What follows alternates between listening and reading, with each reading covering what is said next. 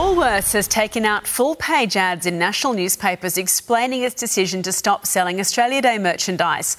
Other supermarket giants like Aldi and Kmart have jumped on board, but smaller outlets like Drake's in South Australia have slammed the move. Meanwhile, Australian cricket captain Pat Cummins has weighed in on the debate, saying now is the time to change the date.